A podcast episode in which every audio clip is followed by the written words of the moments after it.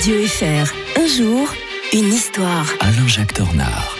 Alain-Jacques Tornard, bonjour. Eh, bonjour Mike, ça va Mais très bien, et vous Ouais. Ah, je vous sens motivé pour nous parler, euh, euh, notre historien favori, d'une curiosité historique. hein. Les Anglais euh, supprimaient, c'était un 7 juin 1832, les, les bourgs pourris, on peut, on peut dire en sorte des villages fantômes, hein, et ils créaient à la place des circonscriptions, là où la population euh, l'exigeait, une avancée de la démocratie, en tout cas sur papier. hein. Oui, oui. Alors c'est amusant parce qu'on parle toujours de cette démocratie exemplaire britannique.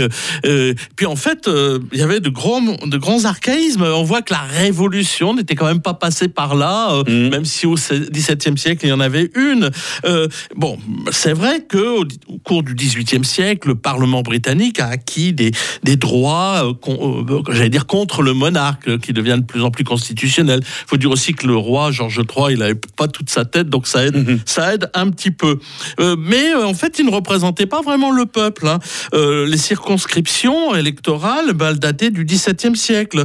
Euh, certains bourgs, on les appelait les bourgs pourris, c'est Mhm. dire, hein, comme Old Sarum ou Gatton, avaient moins de 10 électeurs en 1831. Mhm. Il y a même un endroit où on allait voter, euh, comme ça avait été englouti, on allait symboliquement voter en allant en barque au, au milieu de la, de- de- du lac. C'est pas très démocratique tout Et ça. hein. donc, euh, autant vous dire qu'on pouvait facilement acheter les votes. hein, Mhm. euh, c'était assez, assez étonnant.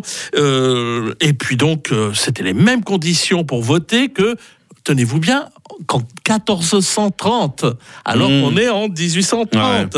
Alors, euh, bien sûr, cette euh, euh, situation curieuse ben, avantage les élites terriennes traditionnelles, puisque le nombre d'électeurs était inférieur à 500 000. Alors, ne nous gossons pas trop. À la même époque, en France, il n'y en avait pas plus d'électeurs, hein, je vous rassure tout de suite.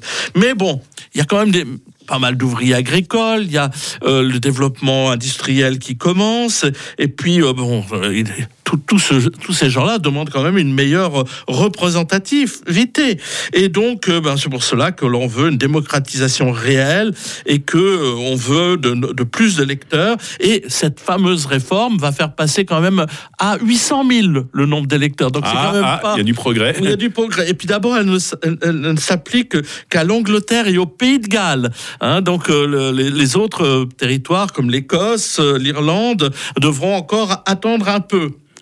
Alors en fait, euh, les travailleurs forcément ils se sentent pas très bien représentés malgré tout, et il va y avoir de nouvelles euh, concessions qui devront être faites. Mais en attendant, il y aura d'abord des, des sortes de, euh, de lois sur les pauvres en 1834 euh, qui réforment l'assistance aux plus démunis en prévoyant leur enfermement dans les workhouse ou ateliers où les conditions de vie et la discipline doivent être suffisamment peu attractives pour détourner les pauvres de solliciter l'assistance publique. Ah bah, dites-moi.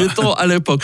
Ils avaient vraiment pas attendu Margaret Thatcher pour faire ce, ce genre de réforme. Donc euh, c'est ça qui est amusant, c'est de voir que Mhm. voilà, euh, au 19e siècle encore, euh, ce n'est pas une démocratie euh, exemplaire et cela va se développer en- au fil du temps jusqu'à notre cher 20e siècle. Enfin, je dis cher 20e siècle parce que au 20e siècle que l'on voit apparaître aussi le droit pour les femmes de, avec les suffragettes hein, dans les années 1920, 1910 déjà, et la situation actuelle où on voit d'ailleurs que le droit des pauvres n'est pas toujours euh, Mhm. aussi euh, respecté qu'on peut le voir par exemple en France et même en Suisse. Ouais.